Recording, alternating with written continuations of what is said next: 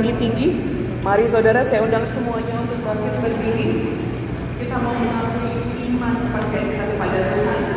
Kita kita saudara tinggi-tinggi dan sama-sama kita katakan dalam nama Tuhan Yesus ini adalah Alkitab saya. Amin saudara. Ya, mari sama-sama kita katakan ini adalah Alkitab saya. Firman Allah yang hidup. Saya dapat menjadi seperti apa yang dikatakan oleh firman Tuhan. Saya dapat memiliki semua janji Tuhan. Saya adalah pelaku firman. Sekarang saya diajari firman Tuhan yang hidup dan berkuasa. Saya mendeklarasikan pikiranku terang, hatiku terbuka, dan hidupku pasti akan diubahkan oleh firman Tuhan. Hidupku memuliakan Tuhan. Dalam nama Yesus, dijadikanlah. Amin. Amin. Mari silahkan duduk mudah-mudahan dikasih oleh Tuhan. Malam hari ini saudara, firman Tuhan yang akan yang disampaikan oleh Bapak Gembala bagi kita semua untuk bertumbuh bersama-sama di dalam Tuhan berjudul Bangun, Bangkit, dan Berjalanlah. Bangun, bangkit, dan berjalanlah. Saya ajak saudara ikut-ikut saya. Sama-sama kita katakan bangun. Bangkit. Berjalanlah. Sekali lagi saudara, bangun. Bangkit. Berjalanlah. Bangun, bangkit, berjalan. Wah, kalau bangun, bangkit, berjalan, berarti sebelumnya kita itu dalam keadaan kebalikannya, saudara. Kalau dibilang bangun, berarti sebelumnya kita ti tidur. Kalau dikatakan bangkit, berarti sebelumnya kita du duduk. Kalau dibilang kita berjalan, berarti sebelumnya kita di diam. Dahulunya kita ini dalam keadaan tidur, duduk, dan diam. Namun firman Tuhan malam hari ini berkata, bangun, bangkit, berjalanlah. Ada sesuatu yang Tuhan sedang kerjakan di dalam kita. Saudara-saudara akan melihat sebentar lagi bahwa meski kita ini kelihatan mata kita melek, saudara, bangun, tapi kadang bisa saja kita dalam keadaan ini. Meski kelihatannya kita ini sedang berpindah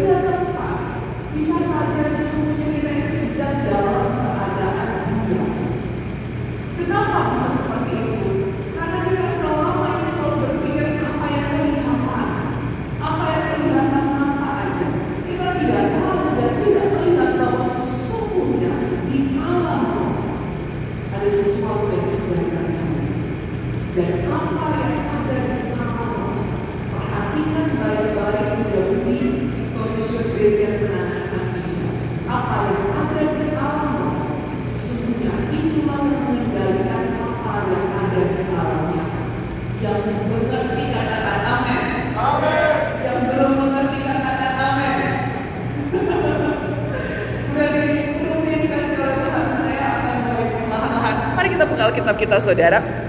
Dari kitab Yohanes 5 ayat 1 sampai 9. Yohanes 5 ayat 1 sampai 9 saya undang yang laki-laki membaca ayat yang genap, yang perempuan membaca ayat yang ganjil. Oke? Yang sudah mendapatkan Yohanes 5 ayat 1 sampai 9 katakan haleluya. Oke. Yang perempuan kita akan baca 3 2 1. Sesudah itu ada hari raya orang Yahudi dan Yesus berangkat ke Yerusalem. Kolam yang dalam bahasa Ibrani disebut Bethesda. Ada lima serambinya. Dan di serambi-serambi itu berbaring sejumlah besar orang sakit, orang buta, orang-orang timpang, dan orang-orang lumpuh yang menantikan goncangan air kolam itu. Sebab sewaktu-waktu turun malaikat Tuhan ke kolam itu dan menggoncangkan air itu. Barang siapa yang terdahulu masuk ke dalamnya sesudah goncangan air itu menjadi sembuh apa pun penyakitnya. Di situ ada seorang yang sudah 38 tahun lamanya sakit. Yesus berbaring di situ dan karena ia tahu bahwa ia telah lama dalam keadaan itu, berkatalah kepadanya, maukah engkau sembuh? Jawab orang sakit itu kepadanya, Tuhan, tidak ada orang yang menurunkan aku ke dalam kolam itu apabila airnya mulai goncang. Dan sementara aku menuju ke kolam itu, orang lain sudah turun mendahului aku. Kata Yesus kepadanya, bangunlah, angkatlah tilammu dan berjalanlah. Dan dan pada saat itu juga sembuhlah orang itu, lalu ia mengangkat tilamnya dan berjalan. Tetapi hari itu hari Sabat yang diberkati oleh pembacaan firman Tuhan katakan amin. Oke, mari kita beri kemuliaan bagi nama Tuhan Yesus. Oke, mari mudah-mudahan dikasih oleh Tuhan perhatikan baik-baik. Dalam buku Yohanes 5 ayat 1 sampai 9 ini kita digambarkan pada satu pemandangan bahwa zaman dahulu saudara, orang-orang itu tidak semuanya bisa mendapatkan perawatan atau pengobatan. Kalau yang dia masih punya uang, seperti perempuan yang sakit pendarahan 12 tahun, dia masih bisa pergi ke tabib. Tetapi banyak di antara mereka, mereka itu pergi kepada pengobatan-pengobatan yang tidak lazim. Contohnya seperti ini saudara. Mereka menunggu di pinggir kolam Bethesda. Menunggu-nunggu ada malaikat yang menggoncangkan air. Yang mengerti sampai sejauh ini katakan amin. Kita tidak akan membahas kenapa malaikatnya iseng banget untuk menggoncangkan air. Kita tidak membahas itu. Kita tidak membahas kenapa kok ada orang-orang yang tidak tercover oleh sistem pengobatan pada masa itu. Tidak, kita tidak membahas itu. Tetapi kita akan membahas mengenai ini. Kolam Bethesda ada banyak orang sakit dan pada saat itu ada Tuhan Yesus di sana. Bethesda saudara, ini adalah sebuah kolam. Saudara bayangkan tentunya kalau zaman sekarang itu seperti kolam renang. Kolam renang ini saudara besar sekali. Ada lima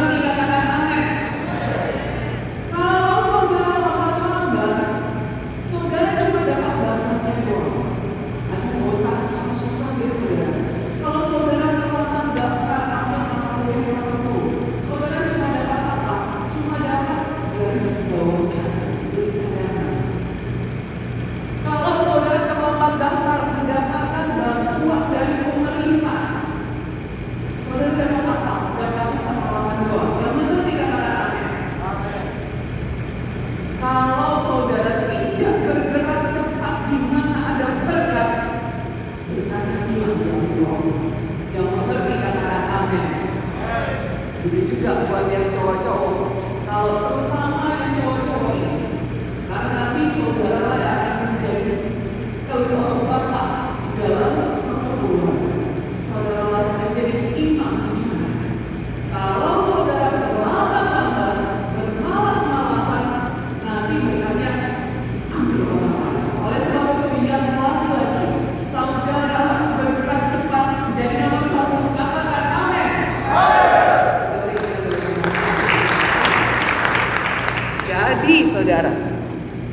kolam Bethesda ini adalah kolam yang banyak didatangi orang-orang.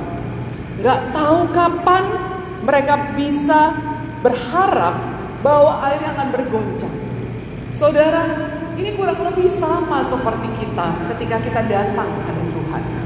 Memang saya nggak bisa lihat ada penyakitnya saudara.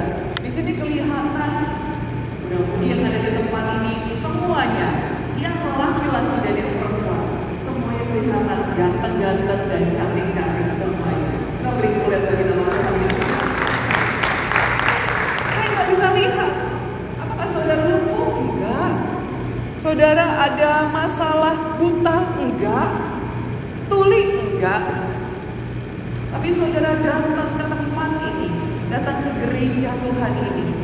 Karena saudara punya pengharapan. Pengharapan apa? Pengharapan bahwa Tuhan saudara. Bahwa Tuhan akan menjawab doa yang saudara ucapkan di tempat duduk saudara. Bahwa Tuhan akan menolong keluarga saudara. Akan menyelamatkan masa depan saudara. Akan menolong anak.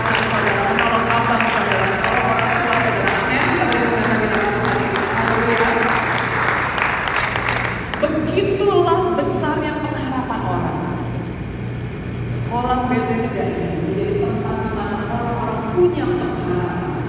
Saudaraku, di dalam Tuhan Yesus, saya katakan kepada saudara, semua pengharapan saudara tidak ada yang sia-sia. Yang suka kita mendengarkannya, katakan amin. Tidak ada yang sia-sia saudara. Coba sama-sama kita katakan, kita letakkan tangan kiri kita di dada, kita angkat tangan kanan kita kepada Tuhan. Mari kita sama-sama katakan, Tuhan Yesus, di dalam Engkau, pengharapan saya tidak sia-sia, pasti dijadikan pada waktunya Tuhan. Saya percaya ya Tuhan, dalam nama Yesus, dijadikanlah. Dan kita yang percaya bahwa harapan kita pasti dijadikan Tuhan, sama-sama kita katakan, Amin. Amin. Mari kita beri bagi nama Tuhan Yesus. Amin. Kalau mengenai harapan saudara, mengenai impian, kita nggak bisa namanya menghalangi orang. Semua bisa punya impian, semua bisa punya harapan. Nah persoalannya, terkadang kita ini bentrok dengan kenyataan dunia. Saudara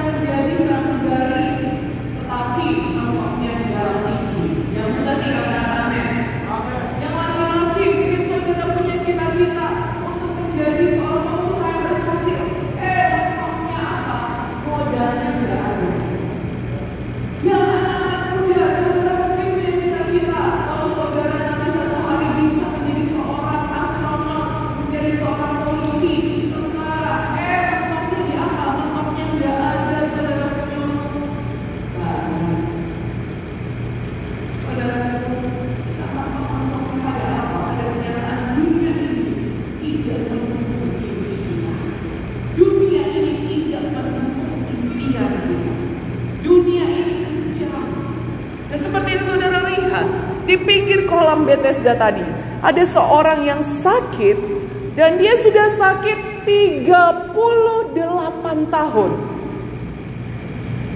Ya ampun saudara, ini orang 38 tahun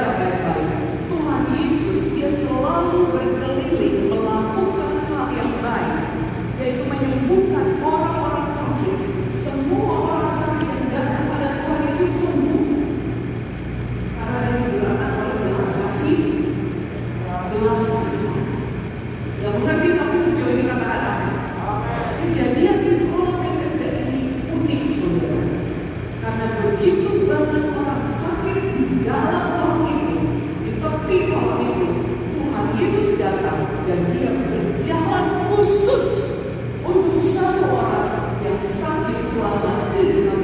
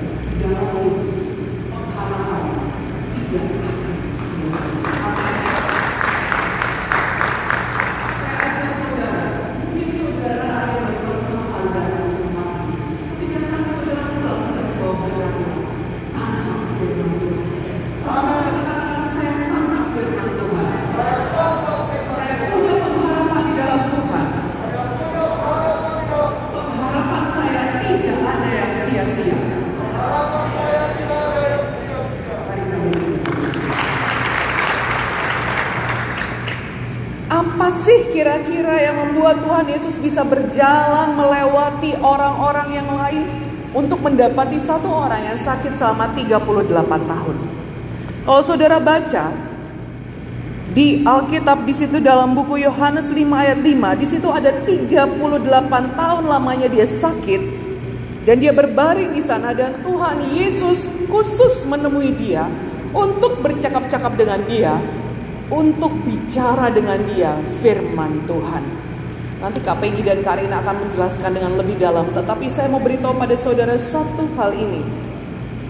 Selama 38 tahun, kalau saudara pikir baik-baik ya, 38 tahun, apa yang membuat dia tetap mau hidup di pinggir kolam? Iyalah saudara, kalau saudara baca awal-awalnya dia salah jawab.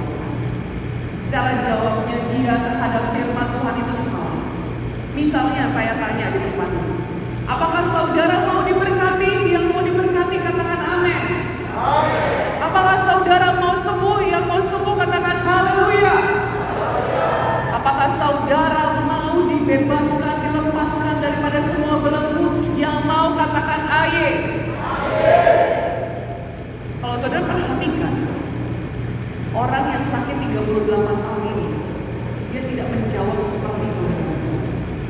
Ditanya, apakah kamu mau sembuh? Saudara perhatikan cara dia menjawab. Amin. Dan namun, di balik semua keanehan itu, 38 tahun dia tetap menjaga harapan yang hidup. Dan Tuhan kita adalah Tuhan yang memandang hati. Tuhan kita bukan Tuhan yang memandang rupa. Tuhan kita adalah Tuhan